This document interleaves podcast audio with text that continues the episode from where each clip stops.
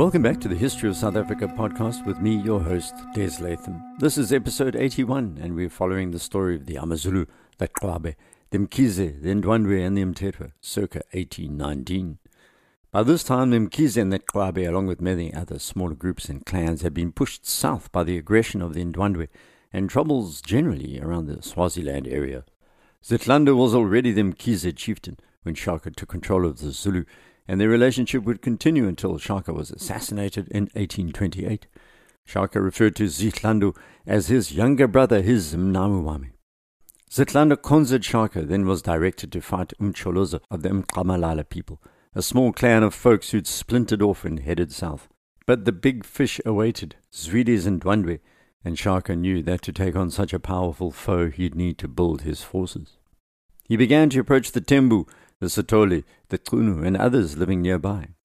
We must understand that at this stage, each one of these chieftains was like a separate entity. It's not like Zululand today. The Tembu surname, the Sithole, the Qunu, the Cele, are all originally not Zulu. They became part of this one group mainly owing to Shaka and the fact that they shared a common language, which we now call Zulu, but not a common accent, something like the various English accents that exist so close to each other in Britain. So the Mkhize were based south near the Tugela, and northwest of these people were the Tembu, an ancient folk who had had so much to say further south in the Amaxhosa quarrels. The Zululand Tembu were based between the highlands of the Tugela River and the Mzinyathi River, the Buffalo River, between today's Ladysmith, Weenen, and Tugela Ferry. The Tembu had expanded under the powerful chief Ngoza Ka Umkhubukeli for a decade, and Shaka was aware that they were not to be trifled with.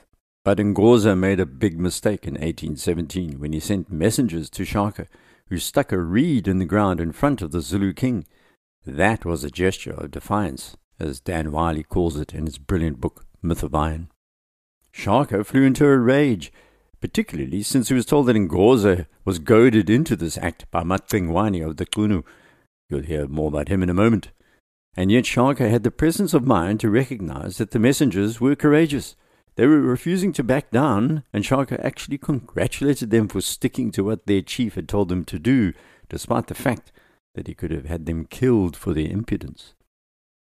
Instead, Shaka gave them three oxen, said he had no quarrel with messengers, but only with their chief, and sent them home, telling them to pass on a message that he'd attack Chief Ngoza during the next new moon. And just before the next new moon, Shaka duly sent his impi along to teach Ngoza a lesson, but it backfired. The first attack was supposed to be a night raid, which Shaka loved so much, at a place which is now the Umsinga division, near Pomeroy, at a hill known as Embe. Pomeroy is north of Greytown on the R22 highway, about 70 kilometers into the hills. Shaka's impi was chased off, and Ngoza was so sure of that victory that he lined up the women at the rear of the troops who were shouting and ululating as their men defeated the Zulu. This battle actually took place during the day. Many Zulu warriors were killed, although we don't know the exact number. When he heard about the defeat, Shaka sent his crack Langezwa regiment to teach Ngoza a lesson, but he had already headed down the Tugela and was now at Mpulwana on the south bank of the river and was assaulting the Kuzi people. Once again, the history here is a bit muddled because the oral storytellers contradict each other, but there's no doubt that Ngoza survived and he killed a large number of Shaka's warriors during the first attack. He'd moved again, and after this he was just south of the confluence of the Imzanyati and Tugela rivers, just north of Greytown today, and escaped further attack. From now on, Shaka wisely decided to leave Ngoza of the Tembu alone because the far bigger challenge of the time was the encroaching Ndwandwe. By now, Shaka had managed to rope in the Sithole people under their chief Jobe. The family name Sithole is significant, and they loom large in this story. They threw in their lot with Shaka. Jobe of the Sithole was a squat man, powerful, with a big beard that was to turn an almost neon white in later years. He was granted the land between the Tugela and the Mzinyathi pretty much smack bang in the middle of the Tembu territory. Jobe cemented alliances by marrying one of Shaka's sisters, then handed a son to one of Shaka's Izigodlo women. The Tembu were highly skilled at working hides and skins, and Shaka turned over the manufacturing of his important Zulu shields to Jobe's people. They also produced the blue monkey skins and lourie feathers from Nkandla forest for the Zulu. There was another group who became synonymous with the Zulu in early days. These were the Qunu. We've heard about how the Qwabe lived along the Mhlathuze River that flows into Richards Bay. The origin story of the Qunu is also mysterious, and they link themselves to early Zulu history, full of myth. When the Zulu crossed the Mhlathuze heading south, the Qunu say they stayed behind, watching as the Qwabe headed off northwesterly along the Mhlathuze. The oral storytellers say that Old Man Qunu and the Zulu were sons of one man. They were all Mtungwas, originals, full bloods. The Qunu were also famous for the manufacture of medicines. They were the hawkers of these meds, known as Abarwebe. Some say this genealogy was dreamed up over time by the Qunu, who wanted to appear as Zulu as possible. They also pierced their ears, wore head and copied the Zulu in every part of their rituals and social life. Macingwane led the Qunu, and he lived near the Mvoti River, somewhere between Greytown and KwaDukuza, otherwise known as Stanger, and south of the Tugela. This area was a whirl of action in 1819. Remember, it was where the Mkhize crazy man called Sambela lived. It was close to the Mkhize, the Cele, southeast of the Tembu. The Qunu were a significant group, larger than the Zulu at this point, with a powerful and independently minded chief called Macingwane, who had a long list of imizi, Ingonyameni, Ilangeni, Ekanini, Inkomba, Enkawulweni, Mdakeni, Mbangwini, Ebatweni. Anyone with eight or more imizi at this time was no small potato, and he had more than a dozen clans living under his control, as well as at least five Amabuto. The oldest was Ngagu, who could trace their origin far earlier than any Zulu Amabuto. Macingwane also had the Abatwa, Izikwenkwezi, Umungu, Amachanga, and he defeated the Mkhize a number of times, including both Zihlando and the crazy man, Sambela. Macingwane never fully acceded to Shaka's control. These two would be at odds for the foreseeable future.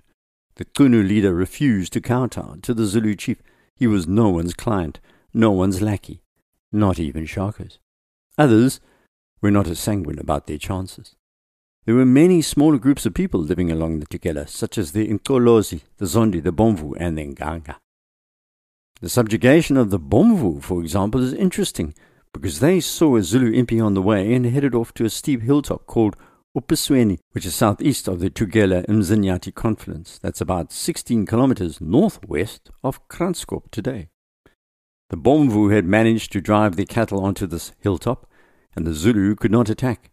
There was one heavily defended access point. It was bordered by precipices on the other three sides, so Shaka sat below, staring at the access routes, working on a plan. He had spotted wild fig trees growing around the sides of the rocky hill and ordered his men to build ladders. That night they set up the ladders against the fig trees, and the Zulu climbed onto the hill. The Bomvu women were first to notice at least according to Zulu oral tradition, and warned their men, but it was too late. The men ran off. The Zulus seized all the cattle, and reports say there was no actual fighting. The Nxamalala and the Dunge were overcome by Zihlando of the Mkhize on Shaka's behest. So were the Kabelo. The Ndlovu were also beaten in battle by Zihlando, and one of the Ndlovu men ended up becoming a virtual slave of Sambela. That was Zihlando's unruly brother you heard about last podcast. What is also not well known is that the Zulu regarded all these people as lesser mortals. They were the scrabblers of Zululand. They were Amalala. The Tafulid were those who mispronounced their words. They were dishonorable in the eyes of the Zulu true bloods. Back in the day, the Zulu referred to these people, and some still do, as the Inyakeni, unsavory, untrustworthy, undignified. While Shaka was reinforcing his southern base, to the north major changes were afoot. Mthethwa leader Dingiswayo was still around, fighting the Ndwandwe, and Shaka still regarded him as his big brother, a man to look up to. This changed suddenly in 1819. I mentioned that Dingiswayo's death led to severe instability across northern Zululand, and it's time now to get down amongst the weeds to probe this era more comprehensively. Each month and each moment from now on has a bearing on the two centuries since, as bizarre as this sounds. We live with the ramifications to this day in southern Africa, and you're going to see why. Zwide of the Ndwandwe was not a man to fiddle around with. He'd overrun vast tracts of northern Zululand by 1819 and was intent on seizing the lands of the Zulu, the Qwabe, the Mkhize, the Qunu, and others. The big problem for Zwide is that he'd never managed to overrun the Mthethwa, and Dingiswayo in particular. However, this was about to change when Zwide dreamed up a scheme to seize Dingiswayo, who was afraid of no one and sometimes played fast and loose with his own safety. The stories abound of what happened next, so I'm going to relate some of the versions.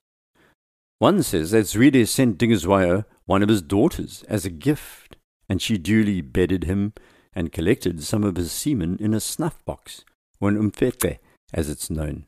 She slipped out with this gift and headed back to Zwide, who stirred the discharge into a mix of medicines which frothed like mad. Back at his great place, Dingiswayo is reported to have suddenly been overcome by the need to go to war, and his Izinduna objected, saying there was no reason.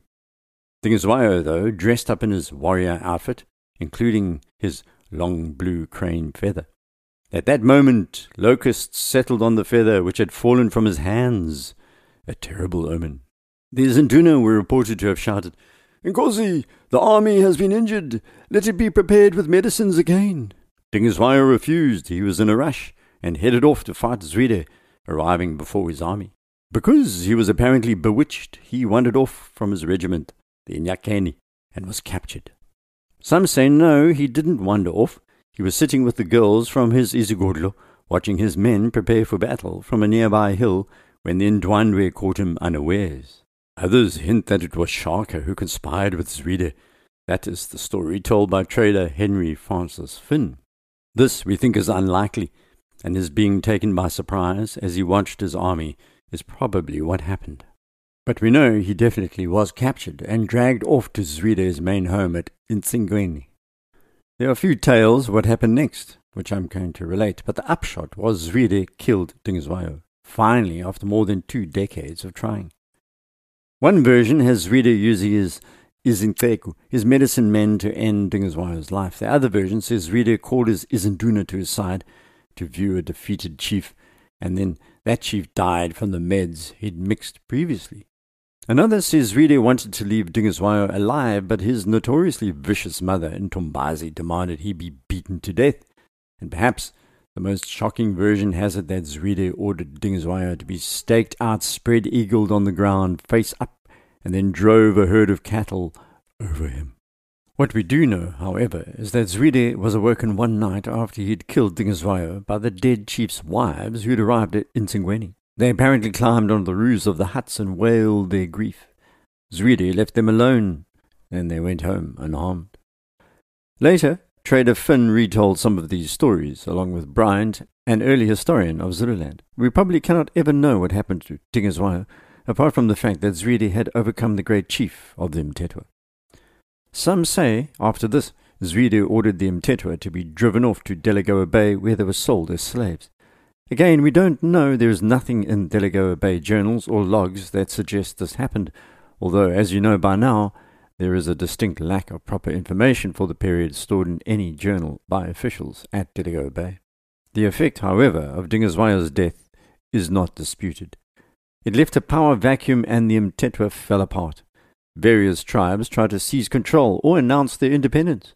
Some decided to Konza Zwide, others Konzed Dingiswayo's brother Mondisa, some Konzed Shaka. This is where the role of the Langeni clan comes to the fore. If you followed the recent debates about who should succeed King Goodwill Zwelithini of the Zulu, you'll know there's nothing simple about succession in this area of southern Africa. Back in 1819, Shaka was becoming uneasy. The Langeni chief, Makidama, immediately headed off to Zwide, having been subjugated previously by Dingiswayo. The Langeni were itching for some of the good old days and regarded Shaka as a young upstart.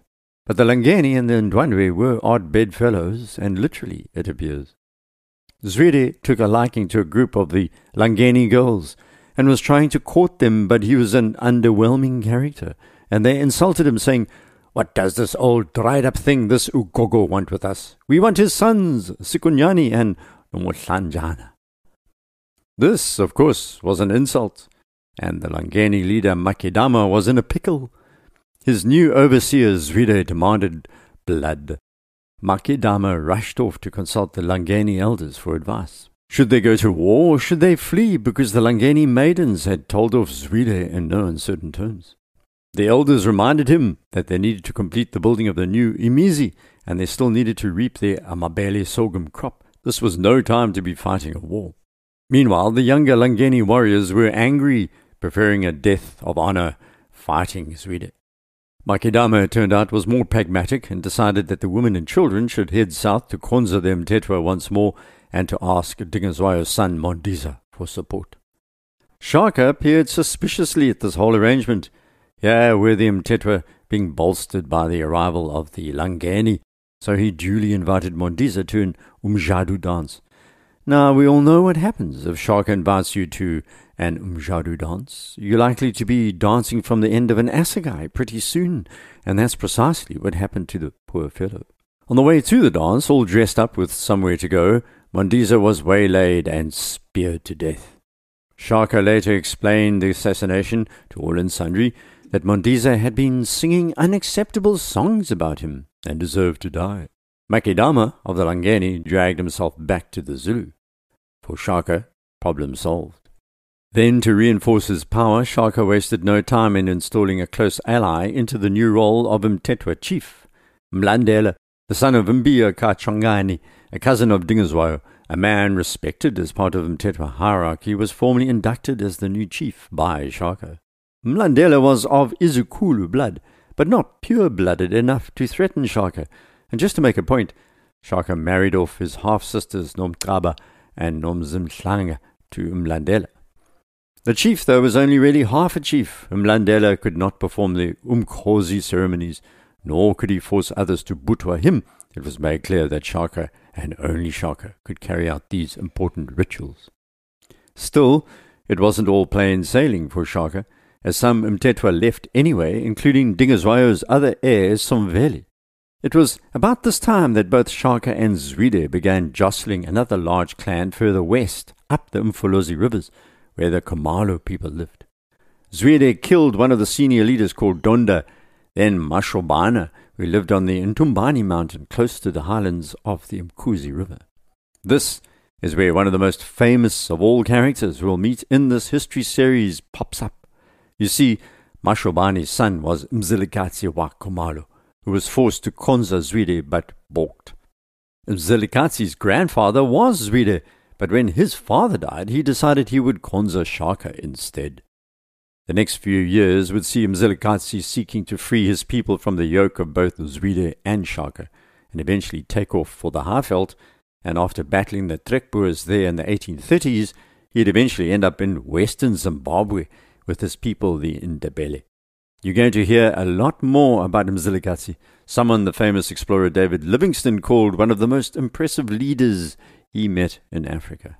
So, back in 1819, the jostling continued as Shaka and Zwide competed for attention like two deadly twins. East of the Khumalo, the Makoba people and the Zungu, who were closely related, were forced to join the Zulu, and their famous Ubuto, their warrior force called the Wild Dogs, joined Shaka in the fight against the Ndwandwe. Between the Zungu and the Makoba, and living about midway along the Black Umfolozi River, were the Sabia people. There is a saying about these people which goes, Nampuke aba kwa Sabia nga nkomo mbanye babia nga mahlahla. Or, the Sabia fence their cattle kraals with cattle when others use branches. They were wealthy, in other words. There was another group nearby, the Mbata, who also conjured Shaka, and now, as the Mthethwa were gone, he had an opportunity to take on that old man, Zwide, of the Ndwandwe. Already, Zwide had headed south in late 1819 and early 1820 and driven the Zulu out of Mbelembeleni and their crucial center at esiklebeni. Shaka was now planning an ambush. All sources agree on this. So right now he was withdrawing from the area close to the headwaters of the Umhlathuze River towards the Nkandla forest, pursued by Zwide. Once again, there are various tales of why and where, what and whom. Most of these are full of Shaka calling on his doctors to volunteer to go to Zwide's people and pretend to Konza, and much of the success of the coming battle was going to be ascribed to how he could mystify the Ndwandwe by his superior use of body parts and a herb or two. There are many accounts of frothing, whether it was Zwide's use of a frothing medicine when he dealt with Dingiswayo, Shaka's medicine men causing Ndwandwe warriors to froth at the mouth. This is a core principle of Zulu storytelling. It's based on observation of those who have fits appear to lose their minds, and nothing implies you have a more significant medicine capacity than being able to cause someone else to have a fit. However, everyone who watched the coming battle, and it was a big one, used more prosaic descriptions involving military maneuvers, how Ashaka deployed an intrinsically brilliant understanding of the landscape, his feints, and his double bluffs. These are obviously the things that gave Shaka the edge, as you're going to hear. He allowed his medicinal smoke and mirror men to claim they had the power, but it was the unique Zulu commander who really gave them the edge. He could see the future, and it was his. With that, we must halt and prepare the meat for tonight's meal. Next episode, we will return to the Battle of Umvuzani at the confluence of that river and the Umhlathuze. This is a scant few kilometers upstream of the large Goedertrouw Dam built in the 1970s. 15 kilometers as the crow flies downstream the Umhlathuze River from Nkandla, which itself is a controversial and symbolic place, as all South Africans know. Please rate the podcast on iTunes if you have the time. It helps make the series more visible. If you have any comments or want to contact me, you can use the website desmondlatham.blog or desmondlatham.com. I'm also on Twitter. You can direct message me there at deslatham. Until next, Salagali.